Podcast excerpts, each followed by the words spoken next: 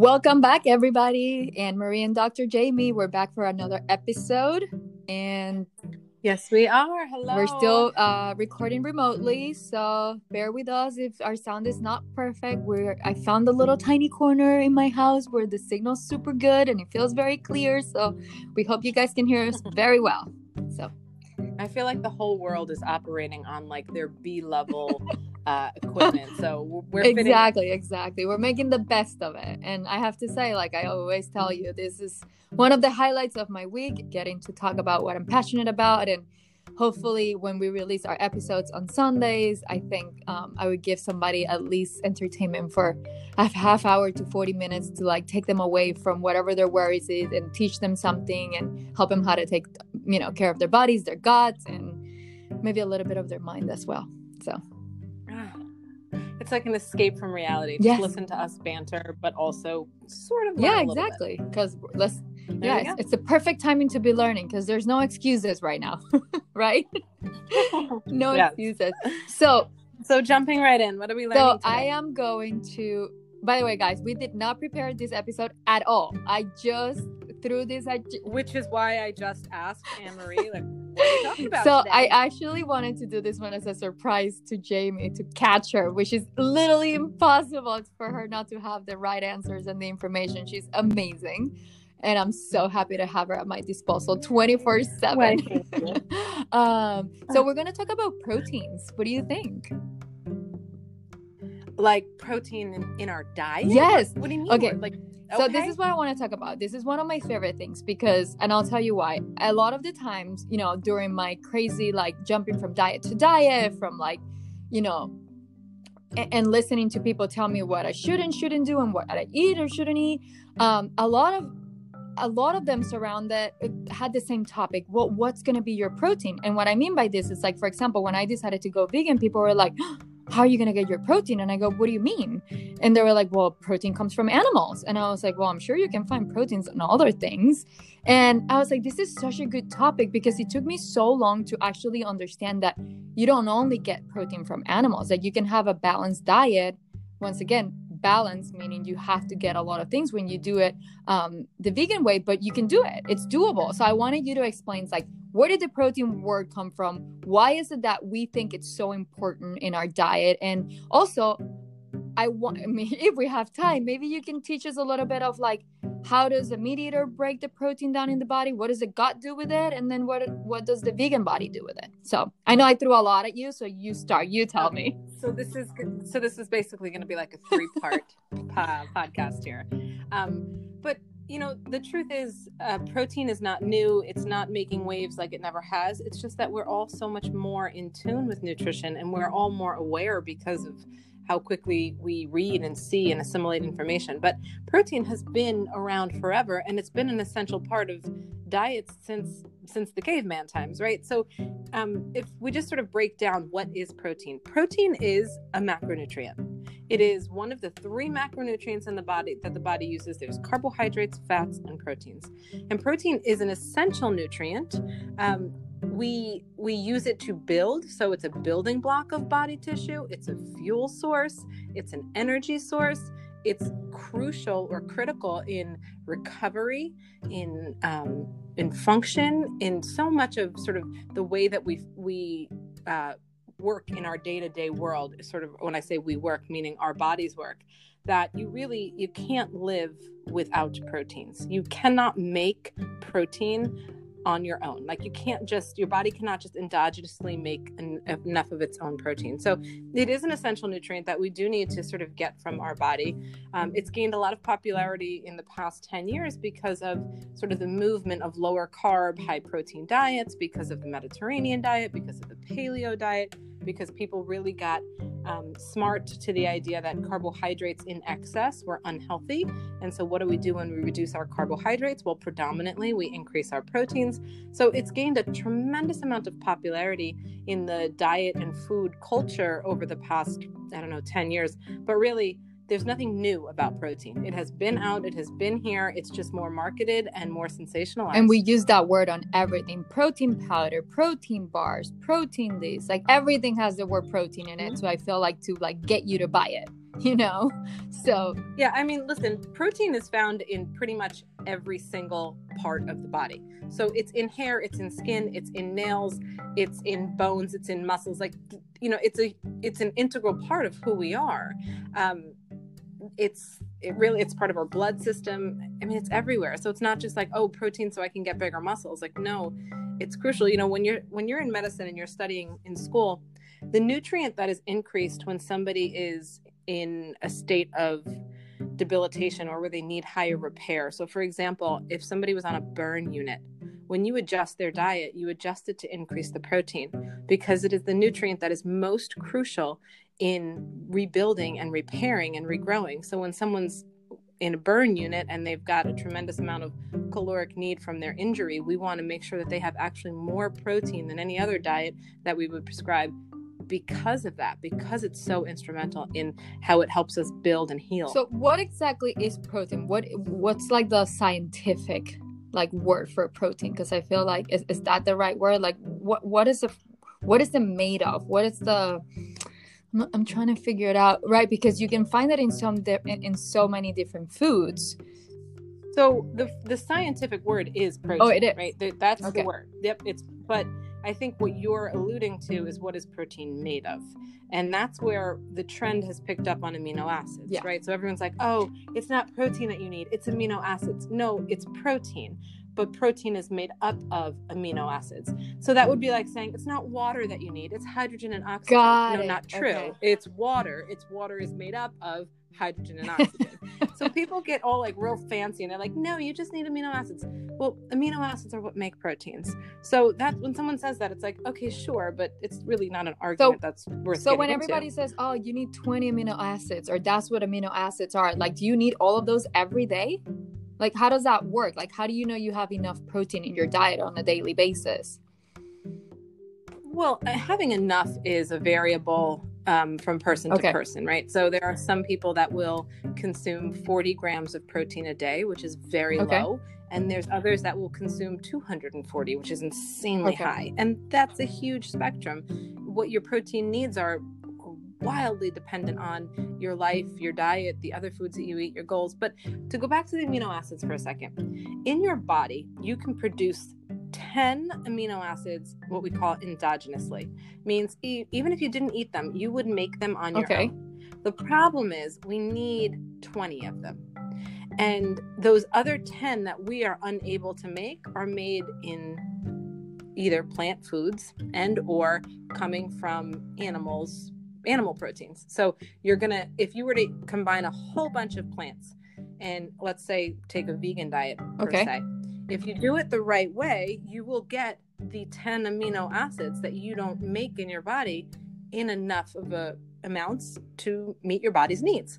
So it's not true that a vegan diet is deficient in amino acids. It is, it is true that you need to be more specific in making sure that you get Correct. those amino acids. But um, plants can produce the 10 essential amino acids that humans cannot. Now, if you were to eat a piece of beef or pork or chicken, that's going to have all the amino acids. So you don't then have to sort of think, oh, well, you know, did I get the 10 that I need?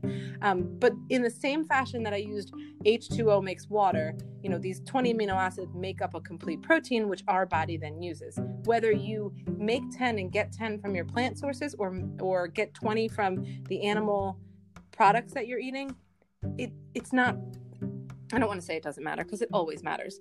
Um, but it's not true that you can't meet your protein needs as a vegan, or you can, or you absolutely can. It really depends on what your diet. All right. So like. we know that we can get our protein from fish and chicken and turkey and pork, whatever. Right. So what would be like? Uh, what would be like your favorite? If you say like, if if, if this is like non-specific right because we don't know the person's got issues we don't know like if they can if they need to avoid beans or they need to avoid broccoli, whatever. What would be like the top five vegetable sources that you would say like these are great like uh, sources of those 10 amino acids that you would uh, want to have? Oh, okay. Hmm. So, um, definitely a really high, high quality tofu. I think is a phenomenal okay. source. Of course, right? A caveat depends on the person and the history of cancer and blah blah. But a high quality tofu um, really beans are great and when you combine them with other foods you're going to get that complete amino acid so uh, lentils and beans um, high quality tofu that's three um, some of our sort of superfoods if you will like buckwheat and quinoa are also sources of protein now mind you i'm not saying they're good sources because they're not like the same as eating a piece of meat but they're sources of protein and when you're craft crafty about sort of getting them in your diet in different places you'll meet those needs um, so beans, lentils, high quality tofu, um, edamame, which is similar to the soy. Yeah. So soy, edamame, um, seeds, pumpkin seeds. Uh, How do you feel about flaxseed? Is flaxseed counting to that? Like if you put. So, I, I, caution people about flax oil. Okay. I think flax seeds are great. Yeah. I think flax oil is not so great. So flax seeds, yes. Okay. Um, chia seeds, uh, nut butters, almond butter, cashew butter, peanut butter. I mean, you get some proteins in there. Okay. Um, oh, you know what? Another one, uh, hemp is really I love, right you know, now. I love, I put hemp on my milk, um, hemp milk in my milk every morning. And I also put hemp seeds on top of my avocado toast. So, mm-hmm. so. and then there's other foods like um, spirulina. Okay. Right now, it doesn't have enough on its own, but if you were making something like, let's say you were vegan and you were making a bowl of like, I don't know, uh, steel cut oats, some almonds, some chia seeds, and then spirulina, you're going to get all of those amino acids and you're going to make if you guys could see me i'm like air quoting like complete proteins and what that means is you're going to you're going to provide those 10 that the body doesn't make you'll make the other 10 and you're meeting those protein needs. Now when i say meeting them i should say i shouldn't say meeting protein. I should say you're meeting amino acid needs because meeting protein needs is a measure of grams of protein in your diet and so that's a little bit different. So when you're saying uh, that example that you just gave of the steel cut oatmeals and the chia seeds and whatever so that was one meal. So if you have one complete meal like that then does that mean the rest of your day But let's just call your eight to ten hours of eating during the day then do you relax your like um, awareness of getting those 10 amino acids that you need? Or do you still need to keep doing those in, in like that type of diet? Or you're like okay for this 8 to 10 hours today i got what i needed. Then i can just go eat my veggies and my fruits and whatever other grains that might not be as like heavy protein based is that right no, not necessarily, because in that one example that I gave earlier, um, what I'm saying is that it has some of the essential amino acids, but I don't know that that's enough of those essentials to meet your protein okay. needs, right? So it's also a hard question because if that was your morning meal, but then your afternoon meal was a really high quality tofu and broccoli, and and then your evening meal was something like, um, let's say, uh, beans. Um, yeah, like lentils. Okay, great. Let's say it was like yeah. fit, um, not fish, lentils or beans and rice and and veggies. Like you're getting a lot of different sources of amino acids in there. So um, what that doesn't do though is it doesn't give you an indication of how many grams of protein. So that is very different. When amino acids are the breakdown of the protein, but the grams of protein is what we look at when we think of somebody's total daily need. Now, I generally would say that a normal functioning adult um, in the 115 to 175 pound body weight range who's not a professional athlete who doesn't have any um, you know major diseases that would change it like let's just say like a normal healthy adult they are going to need 60 plus grams of protein a day. Okay. So no of course it's more for the person who weighs more and less is this for somebody that's active exercising as well? Well that's where i said it's like a normal activity level. Okay. If somebody's sort of like a you know aggressive activity or trying to build muscle and that's very different. But like you know then you have to think about okay so if i had that you know bowl in the morning and then i had the um, tofu in the afternoon and rice and beans you may have met all of your essential and non-essential amino acids or endogenously made amino acids but did you meet your grams of protein is a whole nother oh question. interesting. Okay. That's very interesting something definitely for people to think about and i guess everybody can do their own little research and i'm sure you can adjust it especially if you're like somebody working out and trying to build more muscle maybe you and you're like doing all the right workouts and maybe it's not happening you're like maybe i need to add more protein maybe or if you're building too much maybe i take it down. I guess it's like we said this is very individualized. This is just like trying to explain what each one of these things does like especially to me because this is fascinating to me because it's something that I always hear these conversations between the vegans and the non-vegans. How are you getting your protein? Well, I get my proteins. You know, like it's one of the best yeah. conversations to um, be part of in LA, especially. You know, so. it is, and it's also you know it's also why one is not better than the other. Now, I'm sure if we have some like diehard PETA vegans listening, they're going to be like, yes, one is better. And, you know, some sort of paleo rock star is going to say one is better. But like the truth of the matter is like, it's not. There's not like one is not better than the other. It depends on the individual. So, for example, I've had clients who've gone vegan um, and it's an incredibly well uh, curated vegan diet and they just don't feel great vegan they just don't they feel better when there's some form of of let's say whether it's fish or not um, because whether or not they can meet those protein needs like i said they might be getting the amino acids but they're not hitting the needs maybe they're not getting 70 80 grams of protein a day and then i have other people who go from eating animal based products to more of a vegan diet and they've never felt better in their life. And I'm not talking about moral reasons, I'm talking about how we feel in response to the amount that we're eating. Yeah. So, you know, it really does depend. Now, for some people, let's just bring weight into the conversation for a second because I think it's I think it's a fair argument. There is uh, for most people, the truth is the more carbohydrate in your diet, the more difficult it is to control your weight. That doesn't mean that you should be no carb because I believe everybody should carbs. But what I do find is that for um, for some people, they need a certain amount of proteins in order to increase their proteins to be able to feel full enough and eat enough to meet their sort of lean muscle goals or their weight goals. Uh, now, Atkins was a very smart man. He was a doctor who came out with the concept of your body really can't store carbohydrates I'm sorry, can't store proteins, but it can store carbohydrates efficiently. So if you just take out all the carbs, you can eat as much protein as you want. And since we can't store it, you're never going to gain weight. Well, that was a smart concept. It did, it's not a it's not a healthy concept, nor is it a good one. But the idea is you cannot store proteins and amino acids in excess. So if you're not eating them, you become deficient, and that is going to affect your energy, your weight, your sleep, your muscle, your performance, your brain function. I mean, really quickly. So meeting your protein needs is one of the first things you need to check in your diet if you are not feeling great. Okay. Wow. Okay. I'm just like, I'm actually sitting here just fascinated. Like, I'm writing some stuff down because I'm like, wait, I need to like actually. Now I'm going to start rewriting my journal that you're going to start getting all notices. Anne Marie updated her journal. Anne Marie yeah, updated exactly. her journal.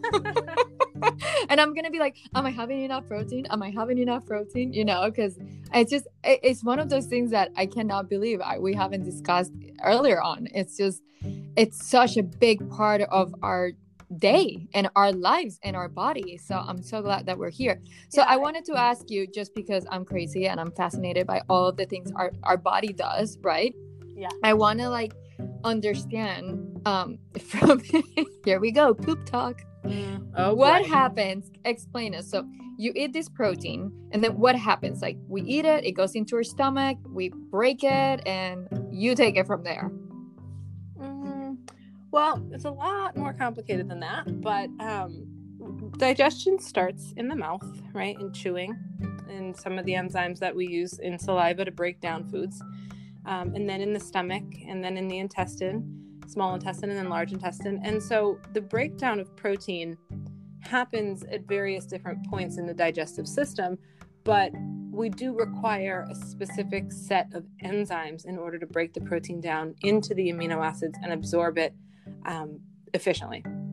So, when your gut is not functioning, if you have a lot of gut imbalances, then you tend to have poorer digestion. Now, interestingly, for most people who have ever done a FODMAP diet or have had SIBO or IBS, it generally is not protein that is problematic Never. for their symptoms. Yeah. And that's because it really it is a very specific subset of enzymes and uh, breakdown and absorption, unlike carbohydrates, which are plants and vegetables and fruits and grains, and they're fermentable. So, um, the digestion of protein is different. It does require some specific enzymes, which is a reason why some people feel better eating meat and some people don't, right? This is sort of a genetic makeup, whether you want to look at ancestry or genetics or blood type, etc. Um, but the concept here is that you know people will say like oh you know if your gut isn't healthy then you're not absorbing all your proteins well that's true for anything right? That's not just not exclusive to protein. The balance of bacteria in the gut is required for us to have a healthy balance of, of digestion absorption. But furthermore, if we take that to sort of the next level, um, if your gut is inflamed, and now I'm not talking about an imbalance of the good bacteria, the bad bacteria, but I'm talking about from a state of inflammation, which can be something, you know, a lot of different causes. It can be um, an IBS, an IBD, it can be reflux. But if your gut is inflamed, it is true that sometimes the digestion of protein can be a little bit more challenging for the gut. And so some people will not feel great um, or feel like they can't digest. Okay. And that may then require them to either cook the proteins or eliminate some of them or take a digestive I was enzyme. just going to ask you because you said that. I was just going to go there next. Digestive enzyme. What are those? That's something you buy? That's a pill? It's a powder? Like, what is that? I mean, enzymes are naturally occurring in our body and in food. So if you're eating pineapple, you're eating bromelain. If you're eating papaya, you're eating papain. Like they're naturally occurring in so many of our foods. But when we want them in higher doses to act very specifically on digestion processes, we find them in supplements. We find them in in you know various different pills and supplements. Now, I believe, and this is my opinion, so um, it's just that it's not necessarily uh, written across the board, but I believe digestive enzymes can be a crucial part of healing a gut and can be very influential in helping people absorb. I don't think that most people, there's a small subset that I'm not talking about, but I don't think that most people need or should take digestive enzymes every day. Because if you do, then we're still missing the problem. Yeah, you're just basically like covering the problem that will come out in the long term. You're just like, it's like a temporary solution, basically. Correct. So you just got to get to the root mm-hmm. of the problem. But for so let's say for example, I'm gonna I'm gonna throw this out there. Let's say like my favorite thing is like a cheeseburger with French fries and corn on a Sunday, right? Let's just let's just throw that out there. But I know that that bread and that corn and all of that, it's just not gonna go great. But I really like it on the way down. So do I? Should I take like? Can I take a digestive enzyme pill and make it go down easier? Is that like I mean, I'm not trying to tell people to go have a bad meal and do that, but is that something that would help it break it down and you can enjoy the meal a little better? And like the next day when you go to the bathroom, it'll be like, you know, less damage. Like a banana. like, am I still going to make a banana the next day? um, you know, yes and no. So that obviously depends on the individual. And, you know, if someone really is intolerant or um, allergic to a food, the digestive enzyme's not going to help. okay. If it's just not something that doesn't sit well with you, the digestive enzyme may actually help a lot.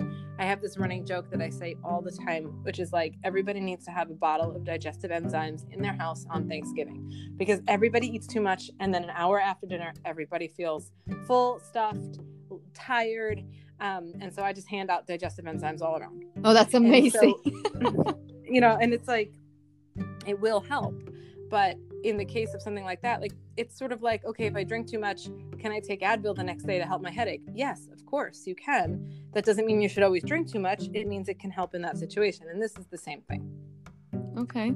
I like that. But you know, I think the bigger thing with protein is that it's really easy to get persuaded that like you're not getting enough. And then what comes in next, right after someone convinces you that you're not getting enough protein, comes in the product, the protein powders, the protein bars, the protein balls, the protein shots, the I mean, the amount of things that I've seen that are like, oh, meet your protein needs.